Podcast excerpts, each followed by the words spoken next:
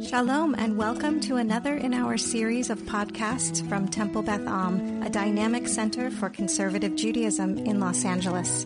You are listening to a Sukkot teaching by Rabbi Matt Shapiro and Rabbi Rebecca Schatz. Rabbi Shapiro and I will be teaching this morning.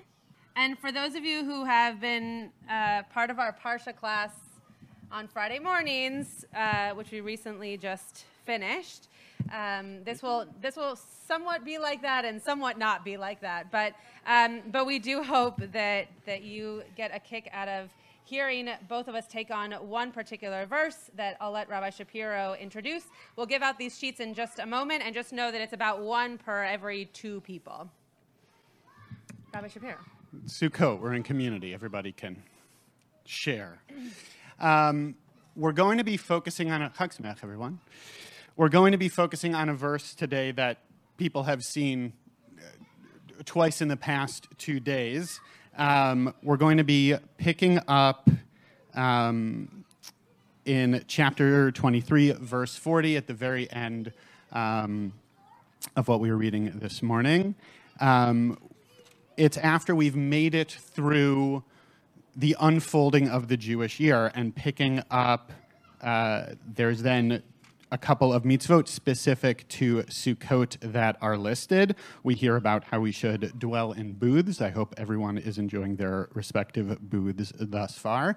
And before we get there, we hear about the Arba Minim, the four species that we have been uh, so uh, joyously gesticulating with so far this morning. And so we're going to be looking at verse 40, and if you look at the commentary in the Eitz Chaim Chumash, it focuses a lot on how we know which species are which, but neither Rabbi Schatz, right, nor I are going to be focusing on that this morning. Correct. Correct? Um, and what we're going to do now is uh, we, as the clergy at Temple Beth Am, uh, share a lot of similar interests and yet, uh, Rabbi Schatz and I often are drawn to different types of rabbinic literature. So Rabbi Schatz is going to be sharing um, some literature from uh, the more traditional halachic sources. I'm going to share a piece of Chassidut, and we'll see uh, where we wind up at the end. And that is the segue, apparently, through which we're handing out the sheets. Um, I have the Hebrew, Hebrew copies of the Hasidic source that we're going to be looking at in a little bit. So I don't know quite how to distribute that if people are interested in it. But Rabbi Schatz is going to start, so maybe I'll just walk around with it for people who want. Okay, so the verse that we're looking at is chapter 23, verse 40, as Rabbi Shapiro mentioned. And it says, Ulekachtem lachem bayom harishon pri eitz hadar kapot marim ve'anaf eitz avot ve'arvei nachal usmachtem lifnei Adonai Elohechem shiv'at yamim. What that means in English is on the first day, you're going to take this pre Eitz Hadar, this, this fruit from the Eitz Hadar, and branches from the palm tree and boughs of leafy trees and willows of the brook, very specific, and you shall rejoice before your God for seven days. So, first of all, what are some questions that you have immediately about this verse? How do you rejoice? Great. What is the way in which you rejoice? What does it mean to be told to rejoice, but then not given any instruction on how to do so? Barry? Which first day? Great. And what does take mean? Oh, great. I have I have plants. Any other? Oh, sorry, didn't see.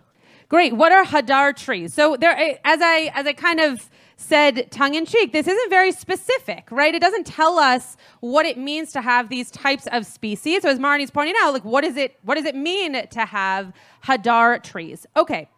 So I brought three uh, halachic sources, three sources from different uh, Jewish law texts. We're not going to read the third one. I'm just going to tell you that ahead of time. I just thought it was interesting, but it's not actually what I want to focus on. What I want to focus on is what Rabbi Dr. Avi Havivi just brought up, and it'll touch upon what Barry also mentioned.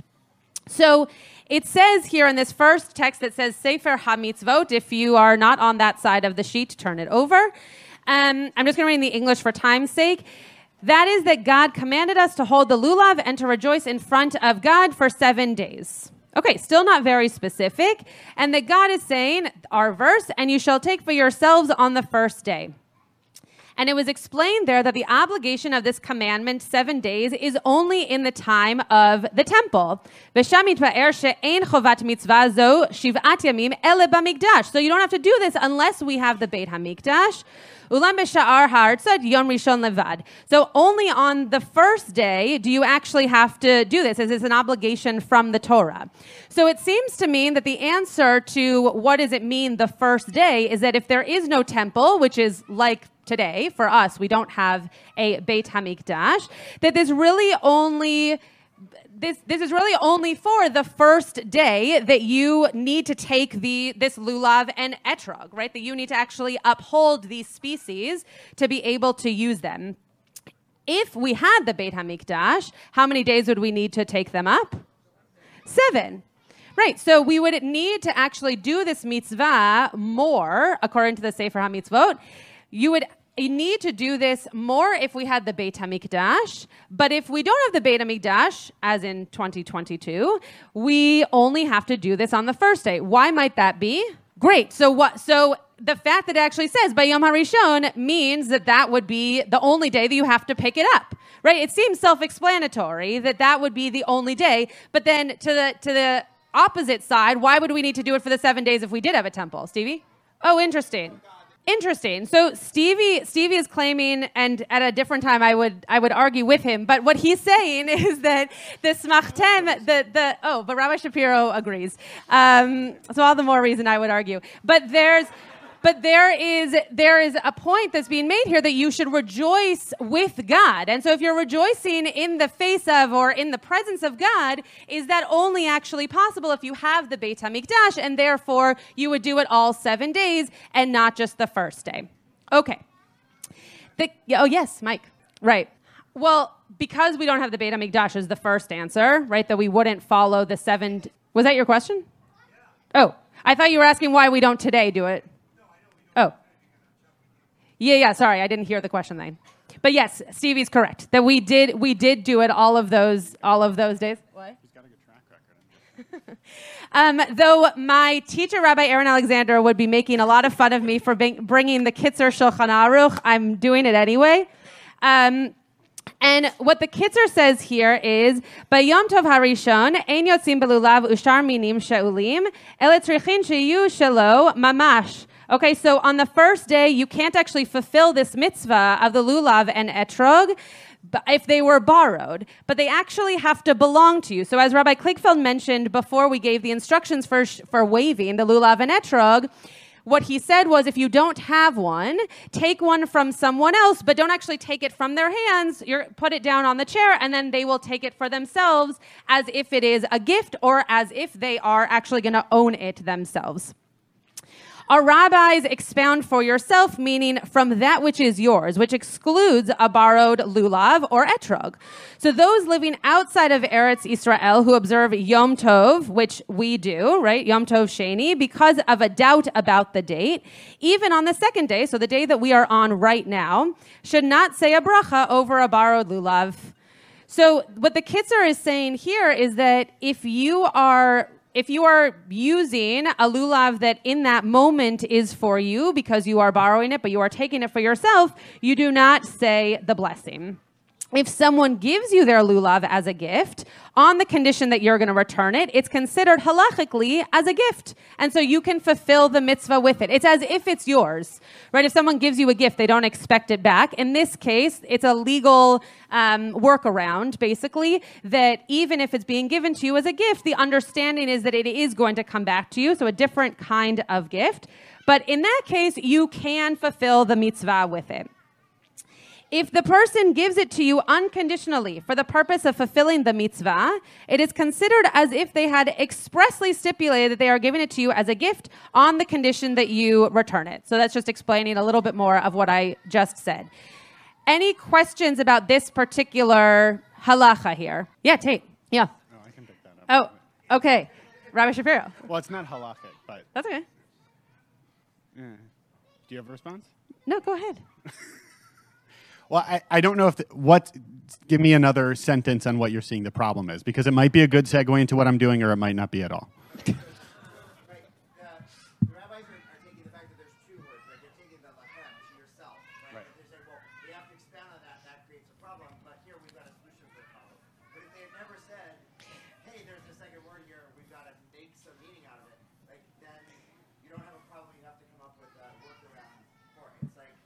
Right.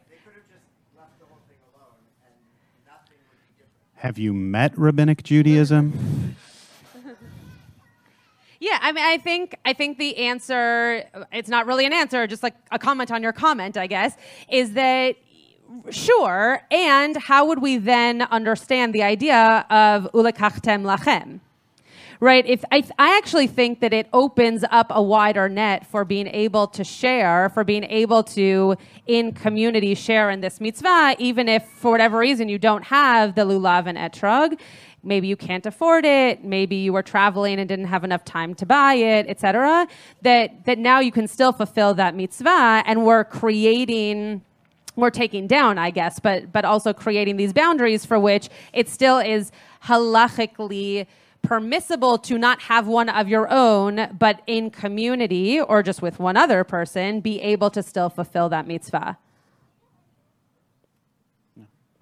So I'll, I'll take that in a different direction in terms of words that seem like they might be leave aloneable, which is not a phrase, um, but actually might be indicating something to us that we can explore a bit. Because again, I mean, I was I was being mildly cheeky. It's been a long tishrei, um, but we know that through the lens of the rabbis, there is no phrase, word, letter in the Torah that isn't there for a specific reason. And so, in terms of what Rabbi Schatz was saying, right, that that halachic piece is really exploring the lachem, right? The verse could conceivably say, "Vilakachtem b'yom harishon," right? So, so why lachem? And this piece of Kedushat Levi that we're going to look at now, if you want to flip your sheets over, um, he's going to pick up on uh, this idea of bayom harishon. Because it could also just say, Vilakachtem lachem pri eitz hadar. It could just say, take up these four species that we learn about, because just the verse before, we heard that we were told, we were told, B'chamishar asar yom lachodesh hashvi. We, we already know what day we're doing this on. We're doing it on the 15th of the month. So why say the first day, right? You could argue back and forth, but it seems like you might just be able to say v'lekachtem pre Eitz hadar. It would be a much shorter verse. It would give the sofer's hand a little bit of a break, but it says bayom harishon. So so why does it say um, on this first day? And he takes it in a very different direction, right? In, instead of looking at the halachic implications, instead of looking at what are the legal requirements for what we do with lulav and etrog, as Hasidic literature often does, he refracts it through the lens of what we might learn from this phrase to bring it to an inner reflective place. And, and here, as we'll see, in terms of thinking about um, our relationship with God and, and what that can be. So this is. Oh, mm. No, I was just gonna say before he before Rabbi Shapiro goes into this text, this is part of why I think Stevie, to to your point of why they focus on Bayom Rishon, that that what Rabbi Shapiro is about to to share, and I won't give any spoilers, but it really does show that we can take this in not just not just when there is a temple, but also every day that we're taking up this mitzvah, and that the lulav and etrog actually help us to to do that. Um, uh, unimaginable task of being told how to feel, right? How to feel and how to celebrate, even without knowing what the specifics are on that. It's a good segue. Um, so this is a piece from the Kedushat Levi, uh, Reb Levi Yitzchak of Berdichev, who was a third generation Hasidic master, by way of Rabbi Art Green uh, from his volume Speaking Torah, in which he gives a lot of wonderful selections of Hasidic literature. He gives both the Hebrew and the English, which um, you have the Hebrew in front of you, and this is a slightly modified translation of what he of what he wrote, but um, a lot of the translating work was his. So grateful for that. Um, so the Kedushat Levi, he first gives a rabbinic response, sort of opening up the question. Is the 15th of the month really the first day? When we said 15th of the month, why is it now also saying the first day? And in Tanchuma on Parshat Emor, which is what we're reading, they say yes, it is the first day on which sins are counted. which is not really what you would think reading that verse, right? Um, and he says this statement remains unexplained in in the collection of the of the midrash. It says it's the first day on which sins are counted, but it's sort of left at that. So that leaves yet more of a gap for us to try to wrestle with what's what's really going on here with the rabbinic layer on top of the verse. And he now gives his explanation of this. This seems to be the meaning. On the days from Rosh Hashanah until Yom Kippur, every Jew goes about with open eyes, surveys his deeds, prepares to return to God. Each of us, according to our own mind and our own level of piety, fears God and God's glorious majesty as God rises to judge the earth. So he's, you know, talking about our collective psychology. Maybe he's giving us a little window into what his experience is like on the Yamim Noraim. But this idea that if God is rising up as judge, on Yamim Noraim. That's a bit of an intimidating prospect that we're all being judged over the course of that period of time. The day of God is near. Who can ever feel righteous in judgment? Who can but fear and be humbled in coming before the judge of all the world? So, really leaning on what it is to be uh, judged over the course of the high holidays. If you tremble before God in this way, as he's suggesting many, if not all of us do, you will rise in the heights of your mind to set aright whatever has gone wrong. Fear is a powerful motivator. If I'm feeling scared, if I'm worried of how I'm going to be judged, that can be a powerful motivation to fix what I've done wrong. He says such a return to God is called repentance from fear. That's, of course, the translation, the, the Hebrew, tshuva mi yirah. I'm experiencing fear, awe, trembling. I'm experiencing this sense of yira over the course of this stretch of time. And that is the motivation. That is what compels me to make tshuva over the course of that time period. With me so far? Does that make sense? Yes?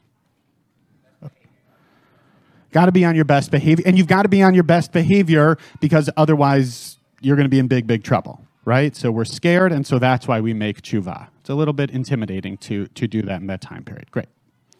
But after Yom Kippur, we are involved with such mitzvot as Sukkah and Lulav, as we see here today. We give to the needy as generously as God has blessed us. We love serving God in this joyous and good hearted way. And here in the joyous, you see he's sort of hinting at the, the back end of the verse there, right? When we're told, V'samachta um, and this is repentance out of love. So he's contrasting tshuva miyira with tshuva miahava. It's one thing to say, I might get punished, I might get in trouble, so I'm going to change what I'm doing. It's another thing entirely to say, I'm feeling connected, I'm feeling love, I'm feeling a sense of uh, joy in what I'm doing, and that's what's going to bring me back. Those are very different experiences. And he's saying on Sukkot, that's what this is. So here's, here's where the, the kind of interesting flip starts to come in. Because going back to the first paragraph, this idea that Sukkot is when sins start to be counted, that does not seem to be a v'samachta bechagecha kind of thing, right? If on Sukkot we're being told, rejoice, now is when your sins are going to start being counted, those seem to be somewhat at odds with each other, but, but he's going to give us a really interesting flip. Our sages taught that when one repents out of fear, intentional transgressions are reduced to the status of unintentional misdeeds. So here he's pulling a piece from the Talmud that if I have done something on purpose, and I make tshuva out of yira, out of fear, it moves to the category of shogeg. It's not as severe a misdeed once I've made tshuva. But when one repents out of love, the same transgressions are transformed into actual merits, into zchuyot. So when I make this different type of tshuva, this type of tshuva that I engage in on Sukkot right around now, it's not just that the transgression is less severe, it's that it's now actually counted as a positive in the ledger. It's not just moved over, it actually switches its valence completely. Now, God, in his great mercy and kindness, wants the penitent to return in truth and in love. And here's a quote from uh, a piece of liturgy that we heard a bunch recently. You do not seek the death of mortals, but that they return from their way and lived on the, on the back end of the Unetaneh Tokef. So, on this holiday, when we come to rest in God's shade, literally and figuratively, performing mitzvot and good deeds out of the love of God, that's when God begins counting our sins. Why? He wants to know how many merits we are earning in the process of exchange. So it's a really interesting flip here. Why is it that God starts counting our transgressions on Sukkot? Because God knows that now is a time when he, we have all these opportunities from tshuva mehava, from returning out of love. And so, therefore, now is when we're going to start accumulating all those great credits, all those great brownie points. Because we have all these opportunities to perform at mitzvot and to celebrate and to do it out of love, we start counting sins now because it's actually going to be to our benefit. And he says he doesn't count them prior to Sukkot when only fear is in the air, which is uh, a bit of a transliterative flourish, but it sounds good, so I left it in there. When only fear is in the air. So, this is the meaning of the first day when sins are counted, that God gives us all of this goodness and blessing just as God always wants to do. It reminds me of something Rabbi Kligfeld quoted towards the end of Yom Kippur that he had seen online, right? That if we reflect so much on how we behave between Rosh Hashanah and Yom Kippur, how much the more so should we reflect on our behavior between Yom Kippur and next Rosh Hashanah? But with a, a theological piece to it that I think is really interesting that God waits. That God waits to start chalking up the tally until God has a sense that we're going to be making tshuva from a different place, not just out of fear, not just out of, uh oh, I might get in trouble, but out of a real sense of love. And I think that there's a real lovely, um, both behavioral insight there and a real, uh, for me, a really resonant uh, theological statement there as well. So I'm going to let Rabbi Shapiro have the final word, but I'll just share the reflections um, when we were looking at these texts side by side that that I came to. So number one, I worked with a B'nai Mitzvah kid a few weeks ago who talked about what does it mean to be told to be happy. And he mentioned that there is a study that if you basically get someone to put a smile on their face, that they are going to be happier even if you force them to put that smile on their face.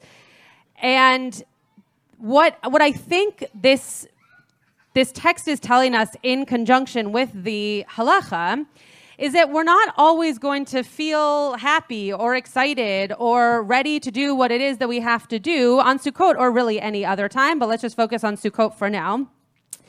But to Marty's point earlier, what, what are all these different trees? We don't actually know what they are, but what we do know is that they're different.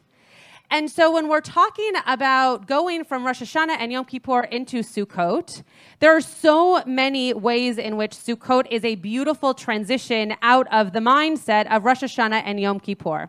And one of them is that we kind of have to collect our pieces. We kind of have to collect the different parts of ourselves to come together to be able to do that final piece of reflection. To be able to say, there's a little bit of me over here, there's a little bit of me over there, and there's a little bit of me over there, and I need to come back together.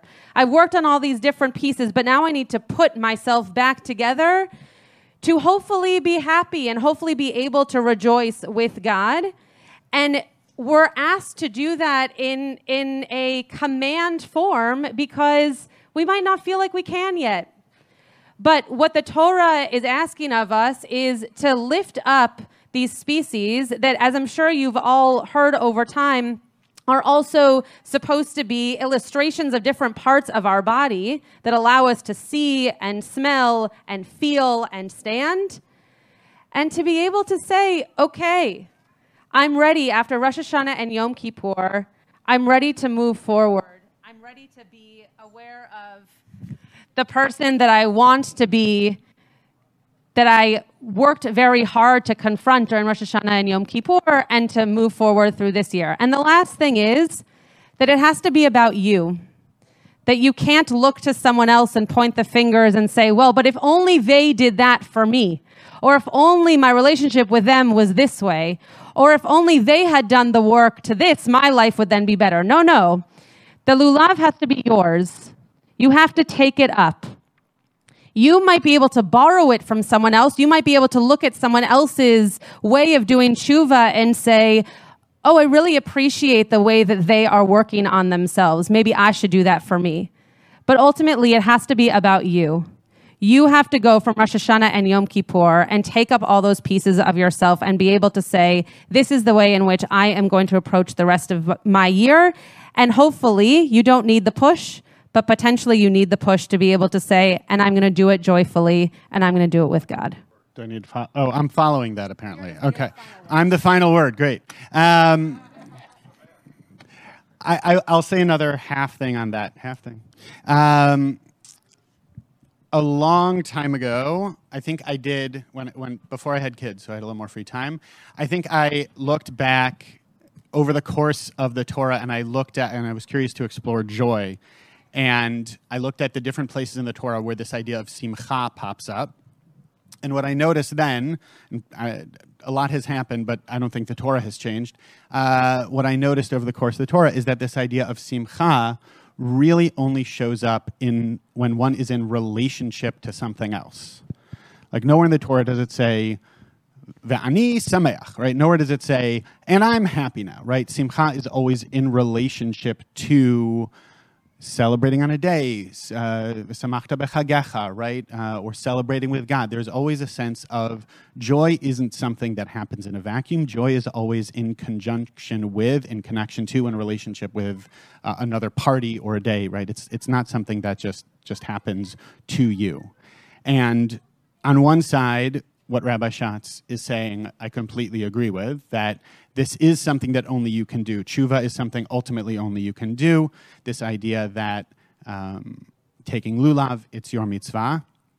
And at the same time, we're also never really alone.